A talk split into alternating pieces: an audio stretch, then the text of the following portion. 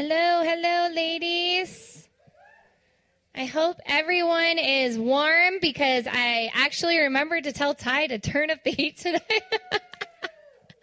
oh, well, thank you for braving the conditions. We were kind of on the fence even just in the last half hour. Like, ah, I think it's getting worse out there. And like everybody I talk to, like Emily will drive to Walden in a snowstorm. Shelby's from Alaska. Elaine's from Minnesota. So I was like, I'm surrounded by like winter people that have no fear of this stuff. So I was like, I guess we're just going to go with it. And um, it's already turned into like a really amazing night already. So I'm so glad we're here. Um, but if I haven't met you before, I'm Candace. And I, I always say this is my circus and these are my monkeys. No.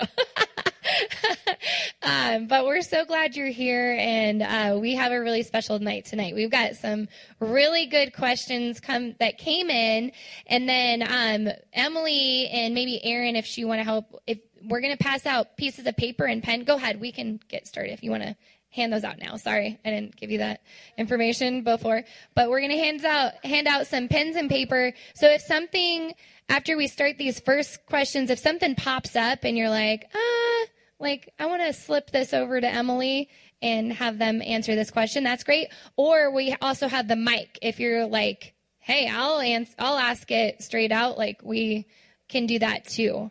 Um,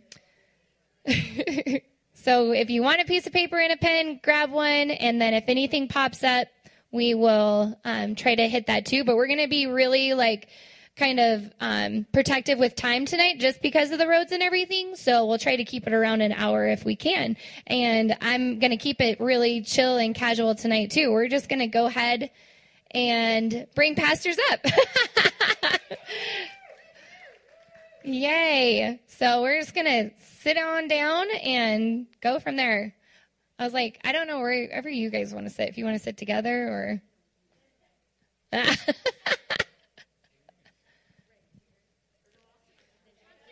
I will sit wherever. You guys just pop a squat, right? I know, no more squats, no more squats. So, should we? I, I guess we didn't start off with like, like the actual order we were going to go. Should I just start at number one, or should we go more casual? Because I think number one goes pretty deep, right? Which? Oh. Oh no! Batteries are dead. Shelves on his like I could hand him. And he's gone. What sounds good to start with, Lynette? I'm sorry, I should have. That's all right. Anything. Oh, this number one's actually a pretty like fun little question. Okay. Yeah. Let's go for it. Okay. Okay. Well, while he's doing that, I'll ask the first question, and then Lynette will be on the spot okay. with it. um, so, question number one how often, when your kids were little and required baby, babysitters, did you cut out alone time? Did you do date nights? Check, check, check. no, we didn't even. We were like, eh, let's go with it. Check, check. Mom, can you all hear me? can you hear me? Are you on the mic? I don't know. I don't know. I don't, think, think you are. Shelves. Okay. Here. I sound like I'm talking into a fan. I'll be right. Is it? Check, check, is it check. on? Check, check, check. Yes. It's saying low battery still. Must be that anointed. Oh my gosh, babe. Here, you want to get? I'll run it up to her. All right. You talk. Okay. Okay. Um, that's funny because we asked the kids. I asked the kids what they remembered, and they said, "Yeah, we remember you guys going on dates. We did. Uh, we did do date nights. We didn't do them like we didn't have a regularly scheduled date night. And I know I felt a lot of pressure to do that, and I felt like, well, if I want to have a good marriage, we should have date nights. And I remember feeling like not good because we didn't have organized date nights. Um, but we did, we would do things. Uh, I can say this this was one thing that was a thing in our house was the kids had a bedtime. And when we put the kids to bed, that was our time.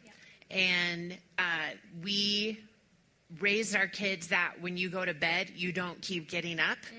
Um, so when they went to bed and we put them to bed, they knew they were supposed to stay in bed. And if they got up, something better be bleeding. And so, but we would connect every night. We always had that connection every night. You said something that I thought was really good with the date nights. Date nights. That's the subject we're on. And I didn't even say like, "Hi guys, how you doing? Like, how's it going?" or anything. I was just like, question number Question one. number one. okay. Here, do you want to use Um, my headset? No, no, that's all right. Okay. I'll be, I'll be all right. Okay. It's only an hour. um, I don't know. What did I say? You said that it wasn't as much about date nights as it was connecting every day. Yeah, uh, I mean, we didn't do the, the whole date night thing very often, uh, just because we were gone doing church and doing church things. So we just made sure that we were together a lot. And we didn't have money You know, to do we didn't. We, we didn't have a whole lot of money. Um, we would go for a drive. You know, we'd we'd go for a drive or whatever. We we considered date date nights or whatever. Um, we considered those continual. So Yeah. I don't think we ever purposed a date night. Yeah, I mean, we would go out and do, you know, do dinner or whatever. But honestly, I think what you had said at home, because we were talking about the questions, is just that we made a point to connect daily. And it may have not necessarily been a, a formal date night, but we connected every morning. And when we put the kids to bed at night, that was our time. So, yeah. Mike doesn't need this. Um, so number two, you both know the Bible so well. When you pick up your Bible in the morning, do you have a plan for what you are going to read or what topic you want to read about? I um, the things that I read are usually just uh, uh, I pick out a book, you know, in the Bible. Like right now, I'm reading Mark. I'll read about a chapter a day. If I feel like I'm really on to something, I'll move right into the next chapter. But um, a lot of lot of markings, a lot of lot of marks in my Bible, a lot of uh, underlining. I don't highlight too much, but uh, I have a red and a black pen, and I kind of just go through and those things that stand out to me. Does a red or black mean something? Red's really important. I, I figured if Jesus spoke in red, it's really important. So, it's, Spoken red. Yeah. So um, yeah, I mean, it's it's just I just go through. Um, depends on what season I'm in. I'm in like a Gospels season right now, uh, whereas sometimes I'll be in that. Uh, I want to I want to get into the the um, stories of David and and stuff like that. You know, Chronicles and Kings and things like that. So. I think for everybody, everybody reads the Bible differently or studies the Bible different, and there is no wrong way to do it. Um, I think that's the most important thing that I got from that was basically in Hebrews it says if you uh, that he's a rewarder of those who diligently seek him, and so if you want to read about certain things, a certain topic, then it's uh, you can Google online. You know, Google is great, honestly, for things like that. So, what are some scriptures about peace? And if you are a person who enjoys like topical things like that, Google scriptures for peace, and it'll give you a whole list of scriptures about peace. Or um, I am more of a person that I enjoy reading, like Darin. I enjoy like sitting down and reading. Um, a particular book in in the Bible. I love um, the First and Second Samuel, First and Second Kings, First and Second Chronicles in the Old Testament because it's so full of amazing stories. Like literally, if they made a movie about the Bible, like it would be rated R, like maybe even X because. In, NC seventeen.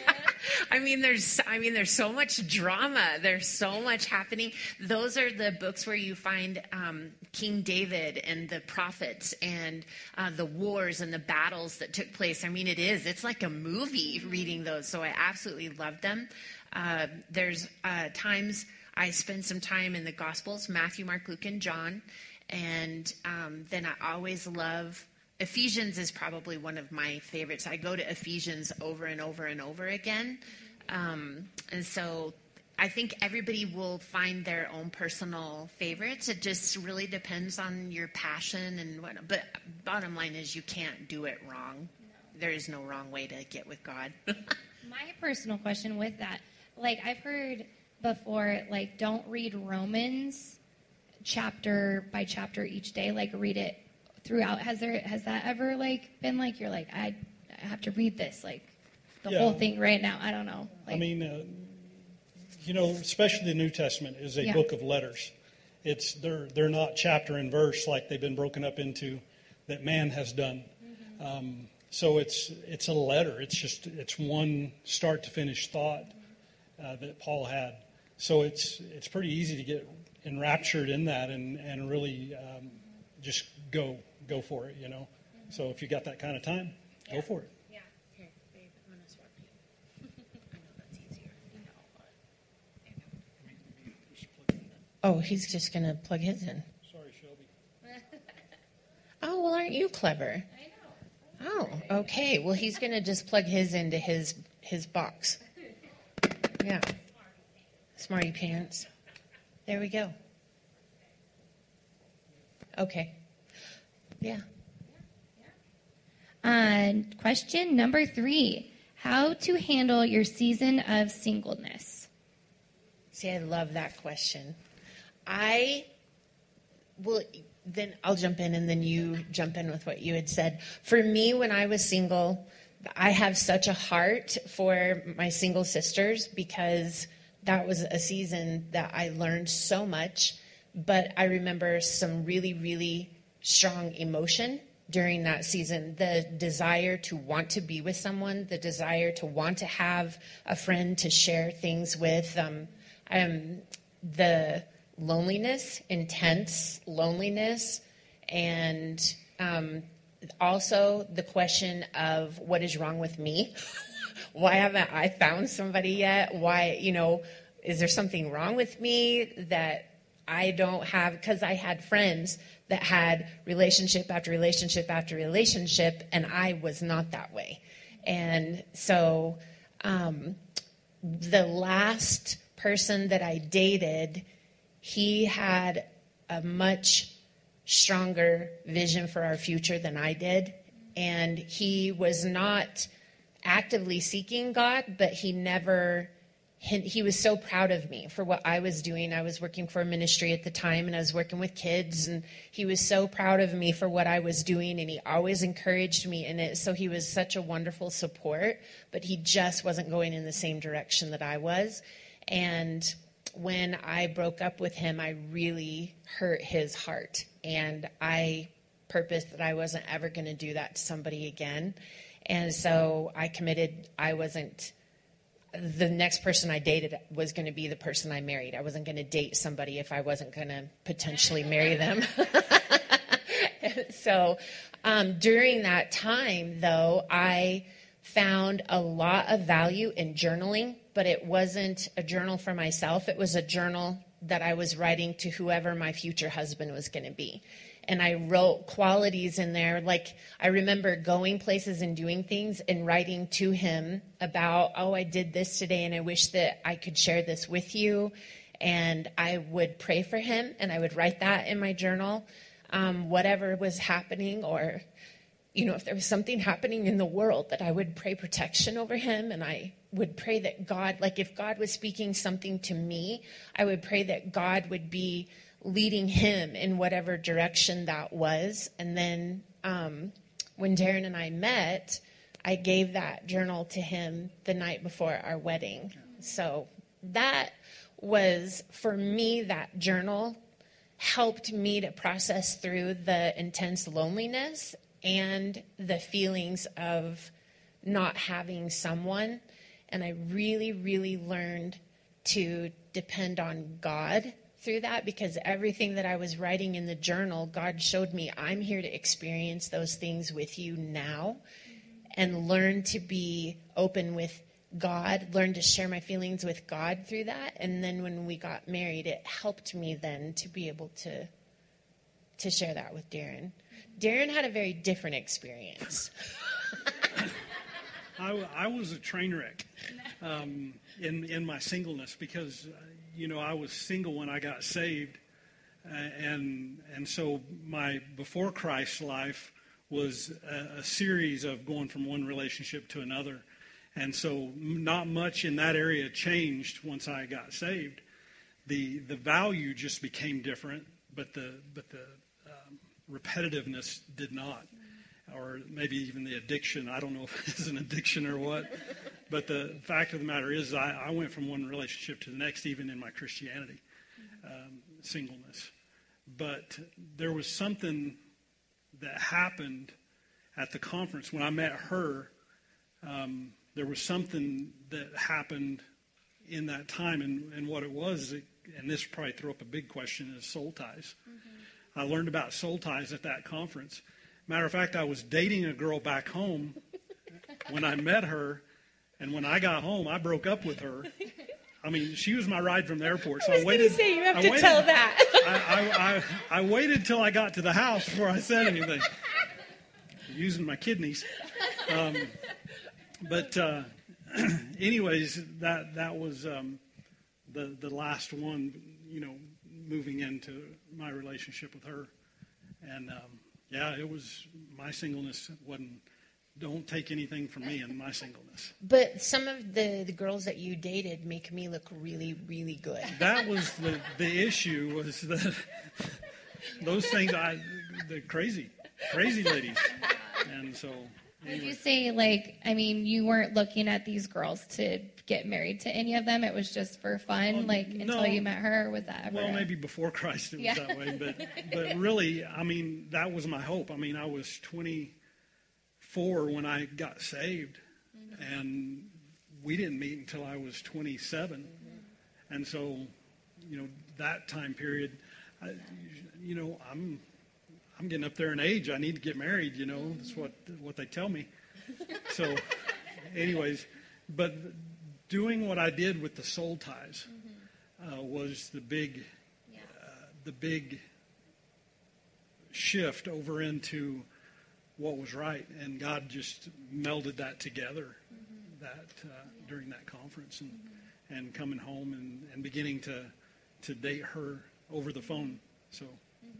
So she lived in Colorado Springs and I was in Tulsa. And so the, the phone bills were high. that was before cell phones yeah, and good plans, you know. I was AT&T, $3 a minute type stuff. You know. Oh, had to like be quick and short, uh-huh. or I mean, you probably just talked, but still. I had quite a bill to pay my dad whenever I got married. So. Did you know that she kept that journal like before she gave it to you? Uh, she had told me about it after we had um, you know, decided to get married and, mm-hmm. and stuff. But um, when she gave it to me the night before our wedding, it was pretty, yeah. pretty cool. Mm-hmm. So. I do, I do believe that God doesn't waste anything. And so God's intention during your time of singleness, if you do intend, if you do have a heart to want to be married, that in your time of not having a physical spouse, that God doesn't want to waste that time, that God definitely has a purpose and an intention for that time, and God has an appointed intersecting time. And so every every moment up to that intersecting point, God is building something and preparing something in you in your relationship with him, but also building in you what you need to be a good helpmate to whoever God is preparing to intersect you with.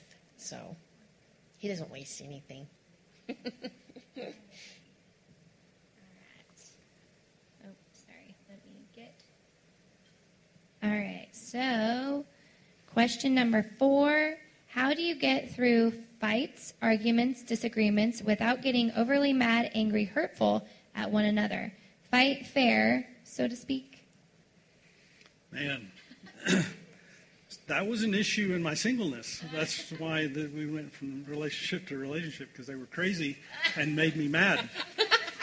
So it was it was one of those things that I had to to revalue once I knew that she was my forever, you know. Um, and so I, I, don't know. We we I really can't think of fights that we've had. We've had disagreements. We've had disagreements, and we came from different backgrounds. Yeah. Um, I came from a home that on the outside it looked like Ward and June Cleaver. Like I never saw my mom and dad fight. I never heard my mom and dad raise their voice at one another. And I watched my mom and dad duke it out. Seriously. Um, and that was one thing that my dad always told me was don't ever fight your mama because she will win. she was pretty mean. So, um, but yeah, we we really, I mean, we we don't fight. Well, both neither one of us are real um, hot-tempered people, so we don't really like we don't have. And I don't. I'm not trying to uncover you or tell anything, but I will like Darren does have from family. We've broken off. He broke off rage and anger because he used to be told all the time, "You've got the Gleghorn temper," so he would throw things or break things. But he didn't do that Usually my own stuff. his own stuff. but um, I think early on we just were intentional about not saying something in the heat of the moment to try and hurt one another. That, and I honestly, we were trying to think about it today. Like I don't know where we learned that from, but neither one of us are real hot-headed.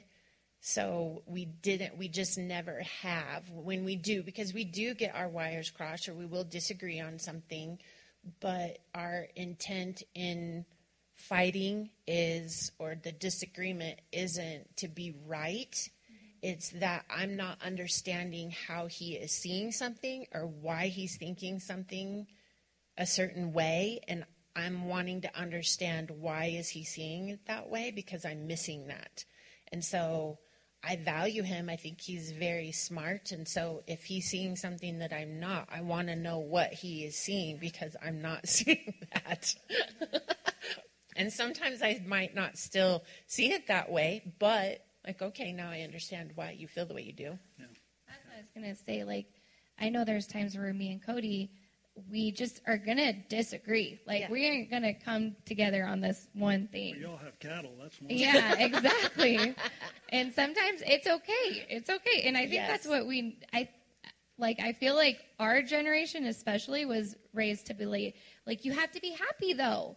Right. Like if you're not happy, the world is not happy. And sometimes it's okay to be like, you know what, my neighbor, I don't agree with that person, but I should not disrespect them. I should not call them names. And Yeah. So sorry, I was just going to throw that in No, because I I- was thinking a lot about I that. think for me, and this is, we have, he is the one that started it. Like, he would not let us go to bed cross with one another. Not ever go to, don't ever let the sun go down on your wrath. Mm-hmm. And it used to really, I'm just going to say it would piss me off because I'm like, I'm, I'm mad and I want to sulk in it and I want to swell up right now and I want to, I want to be a toad about it.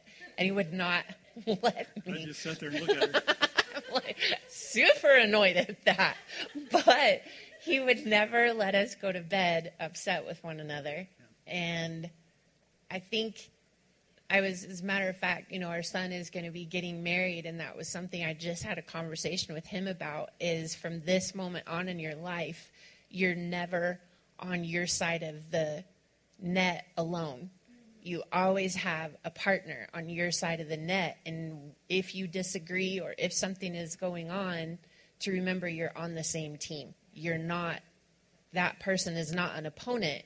You're there together, and it's not about one being right or one being wrong. It's both of you are on the same team and you're both fighting for the same thing. So you should be fighting together and not to be right or one to be better than the other or anything like that. So, but I think I think mostly is like and and it is something if you have kind of started that trend in your relationship of saying things that are hurtful and not bringing up the past is to come into a place sit down together when you're not fighting and say okay from here on out we're not going to say things that would just i'm just going to say it just because it stings. Mm-hmm. Make that pact together. So yeah That's good. That's good. All right. Uh, okay. With the world As it is today, everything seems to be falling apart at the seams. How do you feel this time in history is different from other rocky roads in all ac- aspects? And do you think it really points to the end times, or is every day point to the end of this world as we know it, and still live with hope and plan for the future? Uh, because part of me is like, well, if this is the time, why does daily life still matter, etc.? Is there proof? Sorry, this is a long question, but I'll just keep going. Is there proof that this is the actual end times? Discuss your findings using the Bible as a reference. You've got instructions. Some some are fear mongering. Some are becoming more lax in things they should be doing. Lastly, is it normal to have some apprehension about the Lord's coming, even though you gave your life to Christ? How do you overcome that fear and find confidence in your place in heaven? Wow. That is a six week series right there. That's a deep. This person's wrote some college essays. That's like they've deep got the first Yeah. and lastly, and you better have references. So yeah. Well, I'll just reference the whole Bible with that, you know.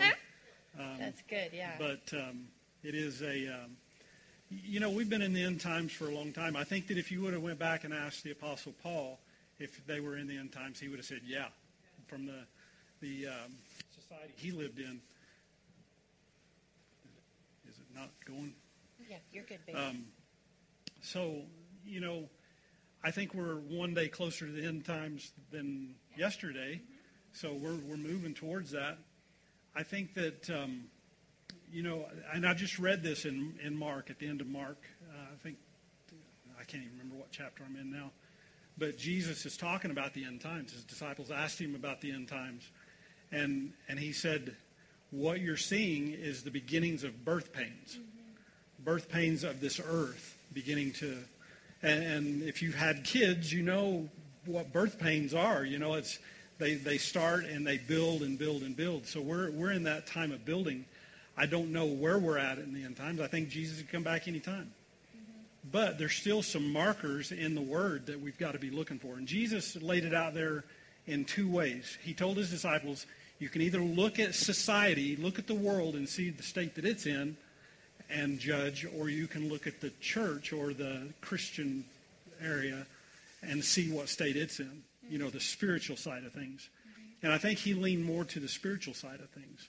Um, you know, when, when the harvest begins to happen. And I don't know, I mean, just in the last three weeks here at church, we've had over a dozen people give their life to Jesus.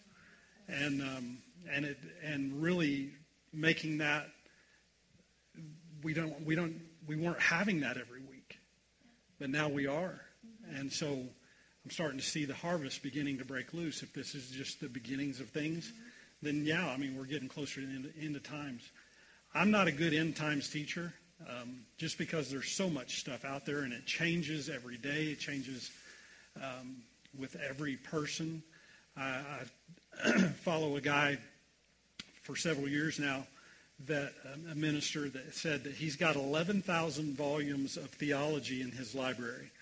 And I'm talking books. 11,000 volumes. He said, I've got a thousand on eschatology, which is the end times. And, and he says, um, a thousand of those in just one stream, he's got uh, seven schools of thought just in one stream. You know, you got your, your post-trib, mid-trib, um, pre-tribulation rapture and things like that. And he says, just in the pre-tribulation rapture, I've got seven schools of thought. So everybody's got stuff different. So for me to sit down and try to peg one, I would be, I would be way off. You know, back when I became a Christian in '92, a guy named Hilton Sutton was the big end times teacher and in the Word of Faith movement that I was in. Um, now you can go back and look at his stuff, and it's all outdated, and, and it's mi- missed missed some stuff. You know, it looked good in- in the '90s, but it doesn't look real good now. You know? So, anyways, what's your take? I I lean to um, in in my first learning in Christianity and things, there was a big a big thing made about the rapture. And the rapture, the word rapture, if you look for it in the scripture, the word rapture is not going to be in the Bible. That is a term that the church has come up with to describe when Jesus comes back and the as the scripture puts it is the catching away of the church. Um, and the church is those who are the followers of Jesus Christ. And so the church has put the term rapture on that. And the big thing was, you know, well, it doesn't matter because I'm going to be out of here on the first boat, talking about when the rapture happens. And kind of, I was in that for a time, and the pre pre trib means that you believe that you're going to be raptured out of here before the tribulation takes place. Mid trib means that you believe that you will be here for part of the tribulation. That means the trouble and the um, the Bible goes into detail about the things that will happen during the tribulation. And then post trib means that you believe that you will be here through the tribulation, and after the tribulation is uh, complete, that Jesus will come back and then take his church away. So now I look at that and I think it's very easy to make an idol out of the rapture to where you're not focusing on what Jesus is asking you to do day to day, that your focus is just on getting sucked out of here by a big holy Hoover, and that's what you got your whole mindset set on. Um, some people, like back in the 70s, uh, 60s, 70s, the Jesus movement was we don't need savings accounts, we don't need college, we don't need anything because Jesus is coming back and we're all going to be out of here anyway, so we don't need to do anything. And that didn't work out so well. so I look at the way that Jesus handled his walk while he was here on earth. He did everything that he could to demonstrate the kingdom of God to people every day. And he did that up until the time that he was taken up into heaven. And if we're to follow in the footsteps of Jesus, my, the, my simple mind says that we should walk like Jesus did and do everything that we can to demonstrate the kingdom to the people around us every day. And then it doesn't really matter if it's post trib, mid trib, or pre trib and what your eschatology is. You're here doing what Jesus put you here to do every day. And the plain and simple is there is no formula for it because God loves for us to press into Him. And if you love studying eschatology, study it my encouragement would be to not study it for head knowledge, but to study it from a place of wanting to know who God is more. And if you press into eschatology, study it from the place of wanting to know the Father's heart, not to try and outbrain everybody. yeah, those those things are mysteries. Yeah. You know, and and God so loves his kids to try to dig and find out his his jewels, you yeah. know, that are under under the surface, and and so um, that's that's one area that I just don't really really press into too much because I, I want to do what God's purpose for me to do here and not worry about all of that.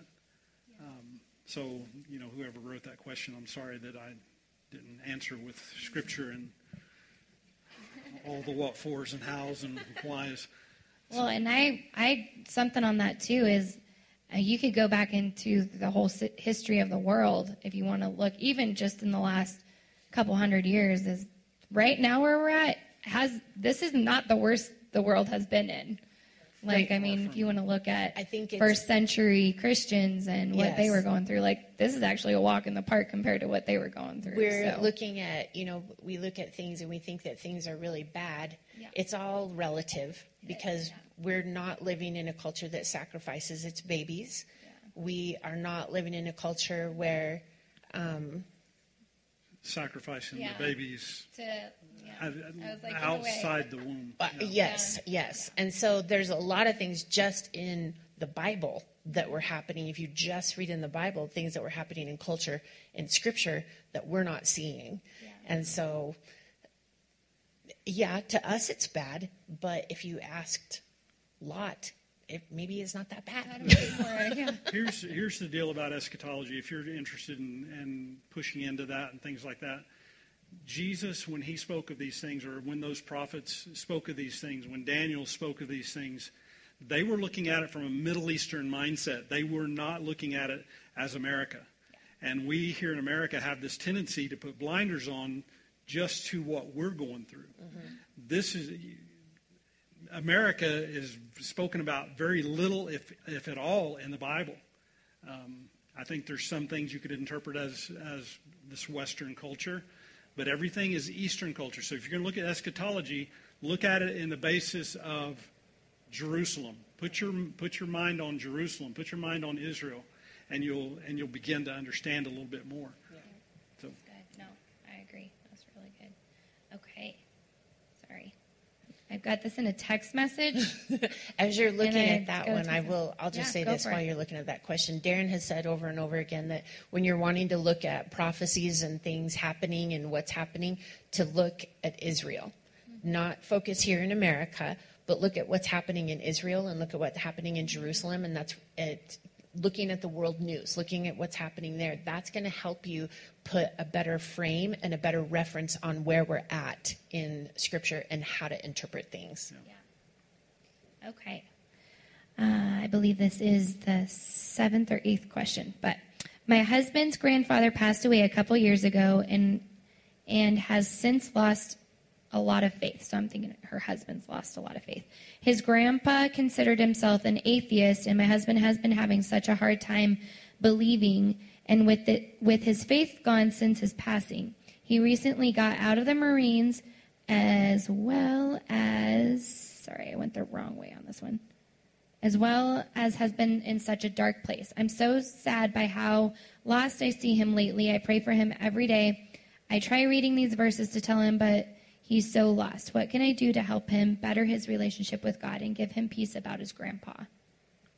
And I think that we all get into that spot, that wilderness spot, where we things happen in our lives, and we can say, you know, get into that why God space.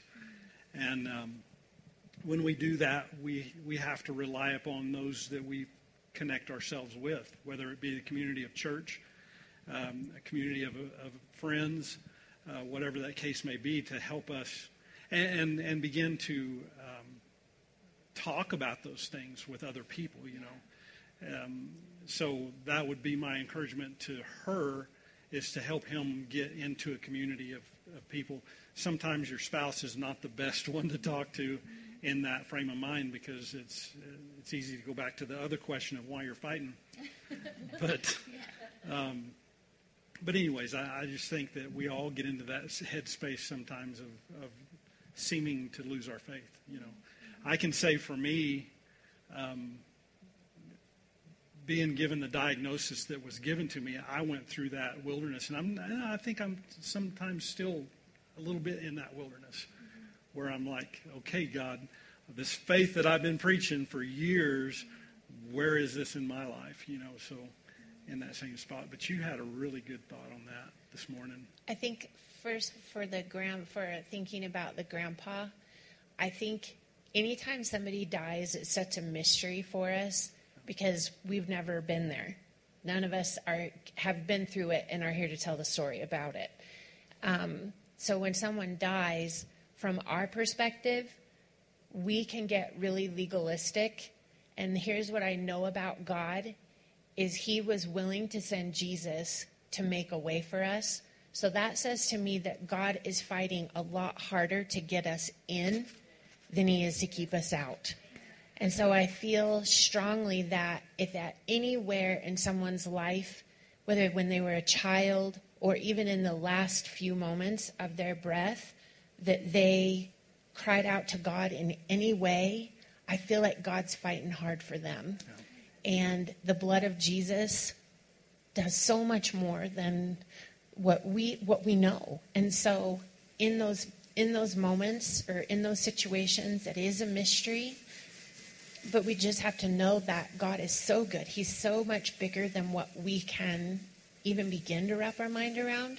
So to take some peace in that for her with her husband, for her to know that she cannot be Jesus to him, and it's not her responsibility to be Jesus, to drag him to church or to get him saved or anything or to be his salvation or keep him saved. or keep him saved. But the Bible does say that the believing wife sanctifies the home.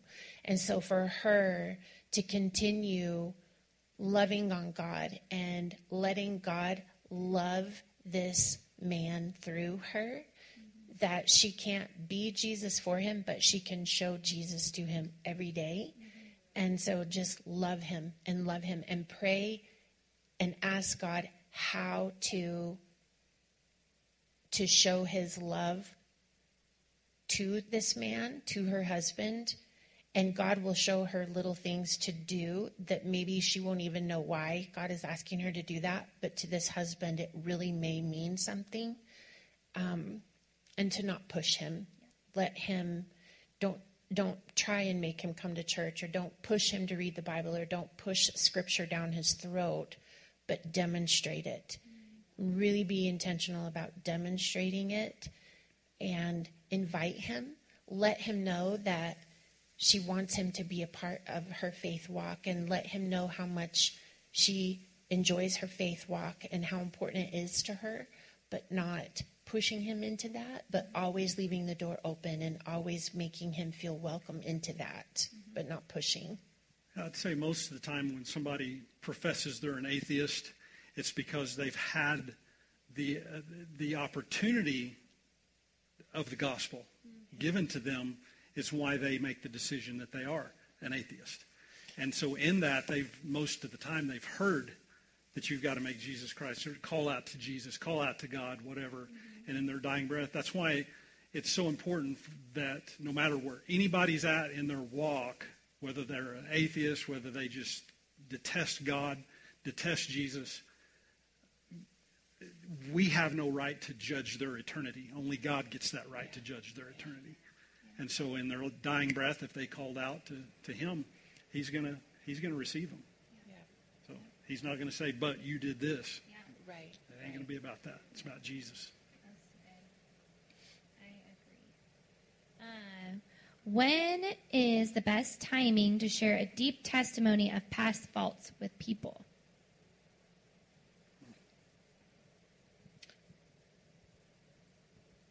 Man, I looked because that is, I wanted whoever this is, I wanted them to have this scripture.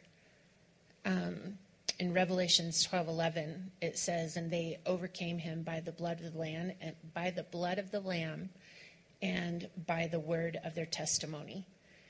And our testimonies are so powerful. I think depending on depending on what the past testimony is, there are some people who are not going to be able to handle your story and they're going to judge you for it. But that is not on you. That's on them. So I think know your audience um, and be be your testimony can be leveraged so powerfully.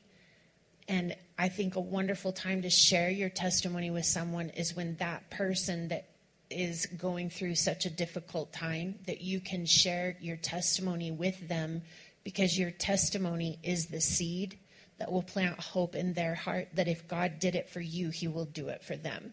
Because he's not a respecter of persons. And if God brought you out of a really dark place or out of a really difficult situation or something that was really broken, or maybe you made a choice that looking back, if you could change one thing, that would be the one thing that you would change, and God still redeemed that for you.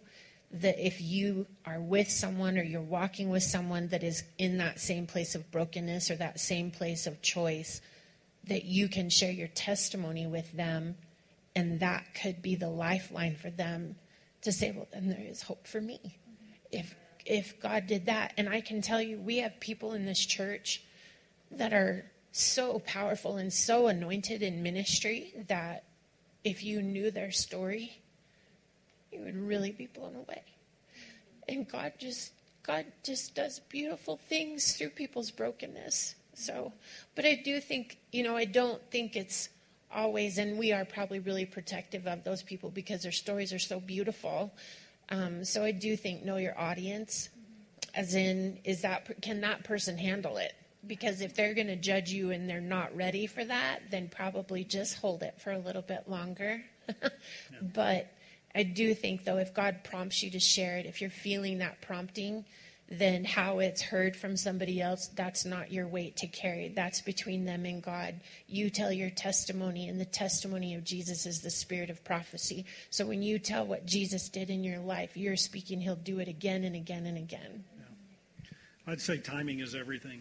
You know, um, just jumping out there with your testimony if you've been through a big, um, a big upset, upsetting um, type of thing, just to throw it out there sometimes invites uh, criticism, invites judgment, and, and, and depending on whether that person can handle that or not is the, is the big deal.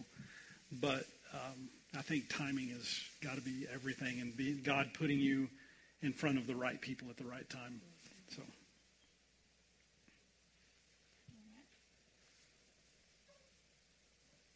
How do you juggle serving the church and being a mom when God has called you to do both? Pastor Darin. uh, I loved bringing my kids to church. I will say that my kids, I used to say, people would say, well, your kids are just amazing. How do you have such great kids? And I would say, because God knew that if He gave me kids that were not good, that I would tape them to the wall and I would beat the wham out of them. So God seriously got onto me about that, and He said, if you say that to people, you are implying that I give some people bad kids, and there's no such thing as a bad kid. So I quit saying that. but I will say that my kids are the people that they are today because of the people that they were in community with for their whole life. Like, yeah, I love my kids. They're not perfect by any means, and we've walked through stuff with our kids. We're still, we still do. Um, but they are the way that they are because of the people that th- they are around all the time.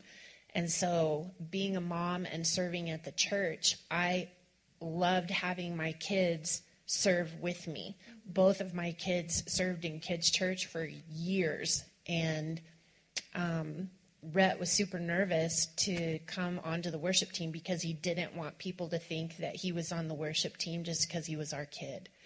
And we told him, then you've got to earn your spot. And we had a talk with Kirsty, and Kirsty made him earn his place. But I wanted my kids to see me serving because what I do is going to they're they're not going to do what you tell them to do. They're going to do what you're doing. So for my kids to see me serving with joy, it was something that we didn't have to go to church. We got to go to church. Uh, we didn't have to go serve at the soup kitchen. We got to go serve at the soup kitchen. We didn't have to take things to people. We get to bless somebody. So it was always a, a privilege to get to do it. And my kids loved coming to church because of the people that were there.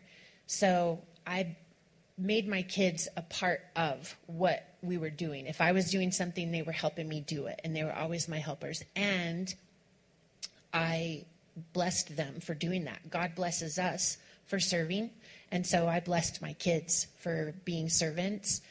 Um, I can say, though, that when I gave myself permission to be a mom first, that I found I've had more joy in everything else I was doing because I had a huge mom fail. I was at the barn, and this lady was talking to that, me. Not everybody knows what the barn oh, is. I'm sorry. When we were still at the in a big, it was a huge indoor arena, and that's where we were having church. Before we bought this. Before we moved into this building, and um, my kids knew. Have you know kids that come up, mom, mom, mom, mom, mom, mom, while you're talking, that drives me nuts. So my kids, I taught them when you need to talk to me, you come and you put your hand on my leg when I'm talking to someone else. And then I would put my hand on their hand to acknowledge, I know that you're here and I know that you need me. So when I'm done, when this person is done talking, then then you can talk. So Rhett was standing with his hand on my leg, and this was not on the woman that was talking, this was all on me. Standing with his hand on my leg, and he started doing like this to me. And I said, Just a minute, just a minute. And little buddy stood there and he peed his pants. He had to go to the bathroom, and I didn't tell this person, I need to take care of my son.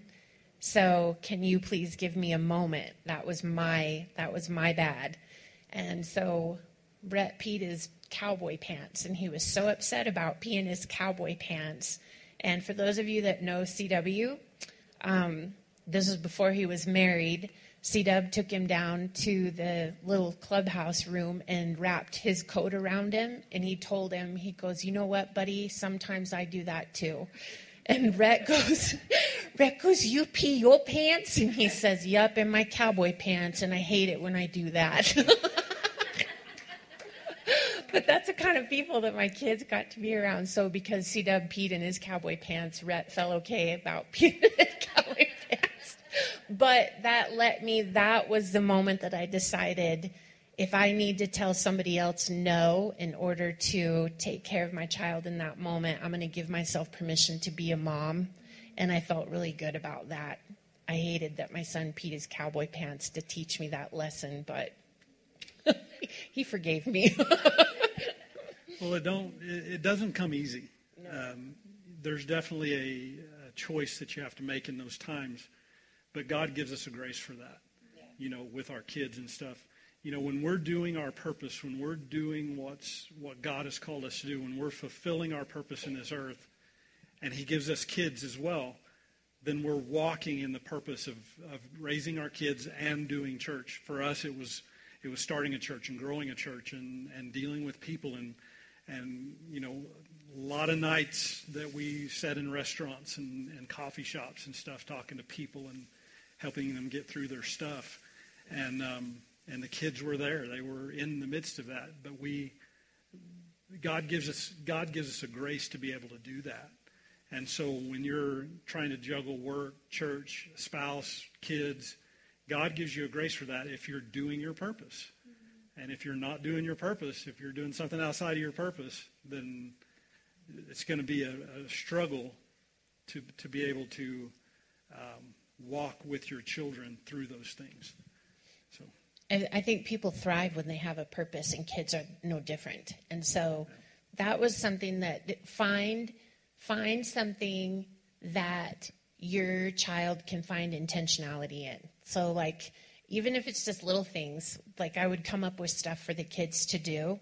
Um, I need you to help me do this. Can you please, can you please go put one of these on every chair? Or can you please go and make sure that there's toilet tissue in, in the porta potties? Can you do this? Or I would find things for them to do. And yes, it took my time to help them to do that, but it gave them a purpose. And then they felt like they were serving God, and it wasn't just mom and dad doing it, we were doing it together. And then they would get rewarded for that. You know what? You were such a good helper to me, or you really, like if they helped somebody carry something to the car or um, helped clean up afterwards, if they helped sweep or they did something like that, man, you were so good to help do that. Let's go get ice cream, you know? So there was like a, a reward for for serving with me and helping God. So yeah. I love that. All right. I think this is the last question that came in before. Um, what do you think is the best thing about being married?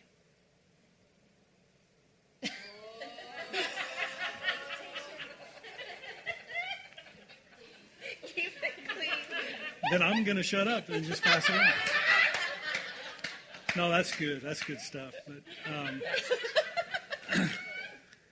I don't know. I, I think I think in what we do for for a living, so to speak. You know, when God called us into ministry, He didn't call me into ministry. He called me and her into ministry, and so we get to walk this thing together. You know, doing doing what God has called you to do with your spouse is is the best thing in the world. Yeah, and you don't have to be called to be a pastor to do that. I mean, you don't have to be a pastor. No. I think the best part of being married is like you get to have a sleepover with your best friend every night. Unless he snores a lot. then, then that gets. No, I I think I do. I love getting to serve God together. That was I mean when I was single, that's what I wanted. I wanted somebody that was passionate about God and I love getting to serve God with my spouse because if one can put a thousand to flight, two can put 10,000 to flight. And I think whatever we do when we're doing it together, we are exponentially more powerful than we were when we were alone. So whether it's, I mean, I really do. I mean, he's my best friend. And so if I'm doing anything, I want to do it with my best friend and share that experience with him. And so to get to have somebody to share your experience with all the time, that's pretty great. And we've been fortunate enough to, to, to do this together. There's not been any outside things that we've done. Um, 20, almost 24 years, be 24 years in June. And we've spent a lot of time together. And and to, to still like each other is yeah, pretty good, yeah, you know. Like you. but we saw people in ministry not doing things together and still i mean you don't have to not be in ministry and not do stuff together but we saw people just not doing things together yeah. and didn't go well and so we always purpose that whatever we do we're going to do it together yeah. Yeah. so yeah well maybe we have time for like maybe three questions if there's three questions if there's not, well, like, okay, yeah, here. I will, I can bring it to you too. um, I have a question sort of arose out of a discussion in the prayer team one time. And I would actually ask for each of the three of you if you could say something about your journey on the revelation of the knowledge of the love of God for other people because what seems to be imparted at this church is love. And so we talked about that. What is bringing people in? And I've been here for years and watched and learned from the teaching. And yet, the most powerful thing I've encountered here is this love and this honor that you can do with this whole congregation, impart a sense of value to them that confronts everything they're struggling with. And part of the reason I'm asking is I'm working with some people now, and, you know, I can imitate this because I've watched it, but I don't know how to find that place of that revelation so profoundly that it's my natural response to humanity.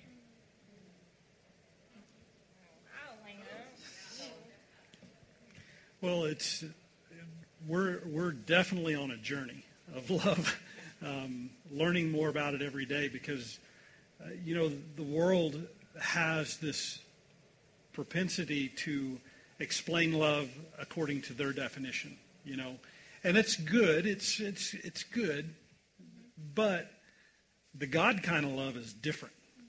That agape love, that that God kind of love that Jesus said that we must he commanded, he said, a new commandment I give to you. And when he said that, he wasn't talking about this is a brand new concept. He was saying this is a renewed concept. This is what Father God meant from the Garden of Eden. And so we're on this continual journey. I can tell you that I haven't loved everybody good over the years. I mean, we're, we're 20, almost 21 years into this church, and um, I haven't always loved people well. But learning that helps teach me to go to the next level with the love that I've been given. And um, you know, uh, Romans five five. We've been talking about this on the yeah. on the table talk. Uh, if you've been catching that, uh, but Romans five five says that the love of God is poured out in our hearts. He's poured out every. He hadn't just given us what we need. He's given us everything He is, in in the love area for us to be able to do that. So, um, and you don't lose that you just learn how to begin to use it and apply that to to the area that, that you're dealing with mostly that day. Uh, it's a day to day journey. I mean, it's it's some some days it's waking up and having to deal with with her, you know, and and that sounds bad, but you know, I may not like something that she, you know, may not like the way she, the coffee cup she chose for me to put out that day or something. I'm like, Holy crap! Don't you know? But Donald Duck today. I wanted Donald Duck coffee cup today. But the uh, the fact of the matter is, it's a continual journey. You know, and it's a continual pushing into to God. I, last night we talked about the the line of disgust that you can't minister beyond the line that you find disgusting with people, and it's it's learning how to say that sin disgusts me, but not the person in the sin. It's the person that we're supposed to love, no matter where they're at, no matter what how they respond to you. We're supposed to love them with the God kind of love, and it takes the God kind of love, and you're going to be challenged with the God kind of love every day. It's uh, you know to to be challenged to give God's kind of love. I remember the first year that we started the church, we were living in a rented house over in Fort Collins. And I remember sitting in the living room floor. I was pregnant with Rhett and I was worn out. I was tired. I didn't want to have anybody else over to my house to cry and to need anything. I was I was worn out. And I remember sitting in the living room floor and telling God, if this is what you have called me to do, I need you to show me how to do it because I can't, I can't do this. And what he showed me was that I was trying to love people out of my love. And I was trying to serve them and trying to help them and trying to meet their needs out of my resources. And God told me, I need you to just let me love them through you. And I started a journey of learning how to do that and what that meant. But I do remember specifically praying and asking God to give me his eyes that I could see people the way that he sees them.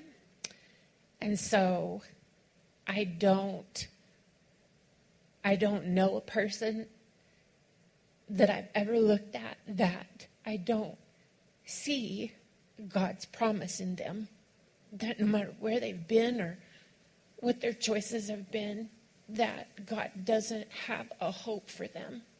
And remember a friend asked me one time, she was pretty upset with a particular individual, and she said, she said, Well, do you even have any hope for them because of yada, yada, yada? And I told her, that I have to have hope for him because if I don't, then I need to turn in my resignation. That I don't have the right to not have hope for everyone and for this particular person, even though he was doing some pretty boneheaded stuff. But just asking God to give you eyes to see people the way that he sees them and really looking past what you see and asking Him to show you what's in them when He created them, when He breathed breath into them before they ever took their breath here. What did God have in mind for them before they ever took their first breath here? That's what I like to think of for people. So. what do you think? Uh, well, it was what I was thinking goes along a lot with yours. Is like I think it's in a song that says "Break my heart." for what breaks your heart, God. And so exactly the same thing. And just I, I thought of this multiple times in the last week, just with my whole situation last week and what I walked through.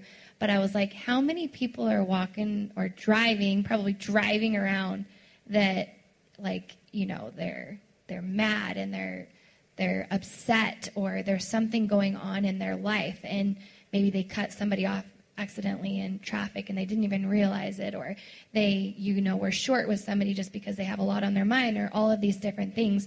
And we view that person as somebody that is just like you know man they've got a bad attitude. Like that person is like an awful person or any of these things like that person is this and you try to label them as quickly as possible to make yourself feel better or to maybe make yourself look better or something like that.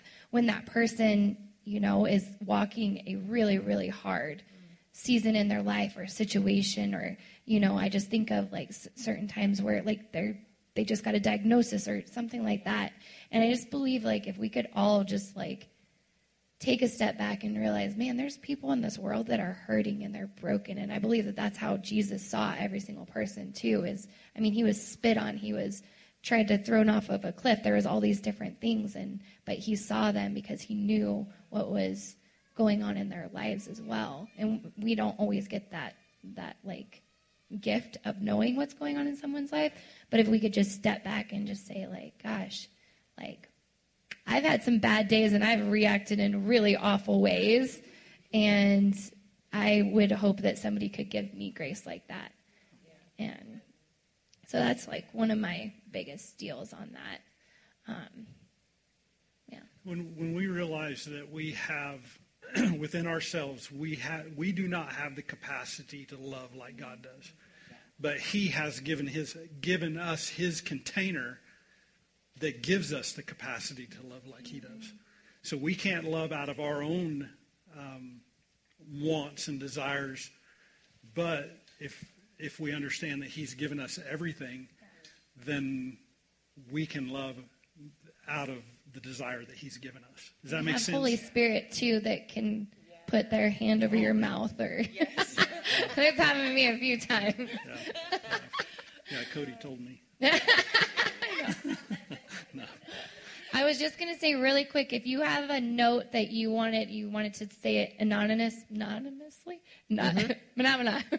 like pass it to Emily and we, we we could get to that. But sorry, I didn't mean to cut anybody mm-hmm. off if you had I was just going to say, for you to say that, though, Elena, to me, like that blows me away. That to me, I think, wow, God, you're really doing something. so just your you question love well, really blesses well. my heart because you love really, really well. Yeah. Well, what, you know, what you see here is such a tiny piece, but the struggle's out there, you know, but it's what keeps me going is you, you see it projecting out like laser beams from the pulpit here, and you just distribute it so widely. It, it has confronted me recently, and I just, I, I felt like Jesus just said to me, you know, not loving like I love is a sin. And it's, well, sin just, you miss the mark, and of course we miss the mark. Yeah.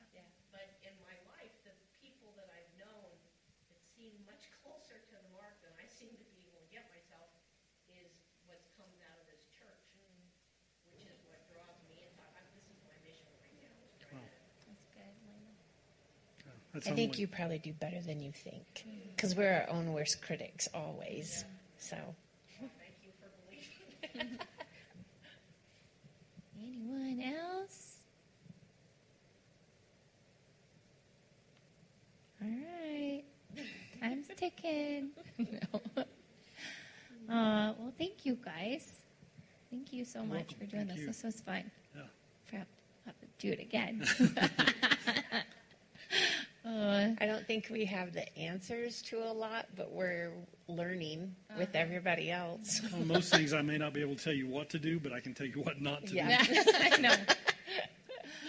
I think humility is a good trait to have, especially loving people and walking all of that out. So, um, well, I was going to ask, would you guys pray over us tonight? I'm off the clock. Not yet, buddy. Yeah, we, we can pray. You ready? Yeah, I'm right, ready. all right. Go. All right, Heavenly Father, thank you so much for this night. Thank you for this time together, Lord. I, I just ask that um, you would um, show us, God, open open our eyes to the to the capacity of love that you have given us, because that love will reach into every area. The, the questions that were asked, God, your love will reach into that. Your love will resolve and, and solve those things, uh, whether they be relational or uh, parenting or jobs or whatever. We just thank you so much that you have given us that capacity, your capacity of love. Father, I, ju- I pray over each and every heart that's represented here tonight, each and every family that's represented here tonight, that, Father, that the, the honor, the value of life would, would begin to increase and multiply um, in, in, our, in our homes and in our places of, of business and communities. Father, I just thank you so much for each and every heart that uh, is represented. Father, I count it an honor to get to be the only male in this room. I count it an honor to be able to speak into the lives of these ladies.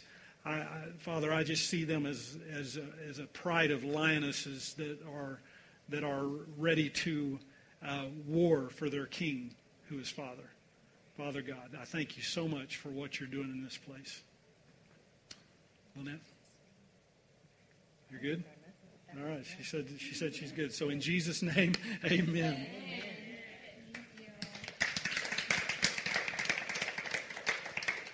All right. Well, ladies, we'll see you on Sunday, but we'll also be back here next month too. So I don't know what we're doing yet, but it'll be good. I'm like, what? Ne- what month is next month? Yes. Drive safe.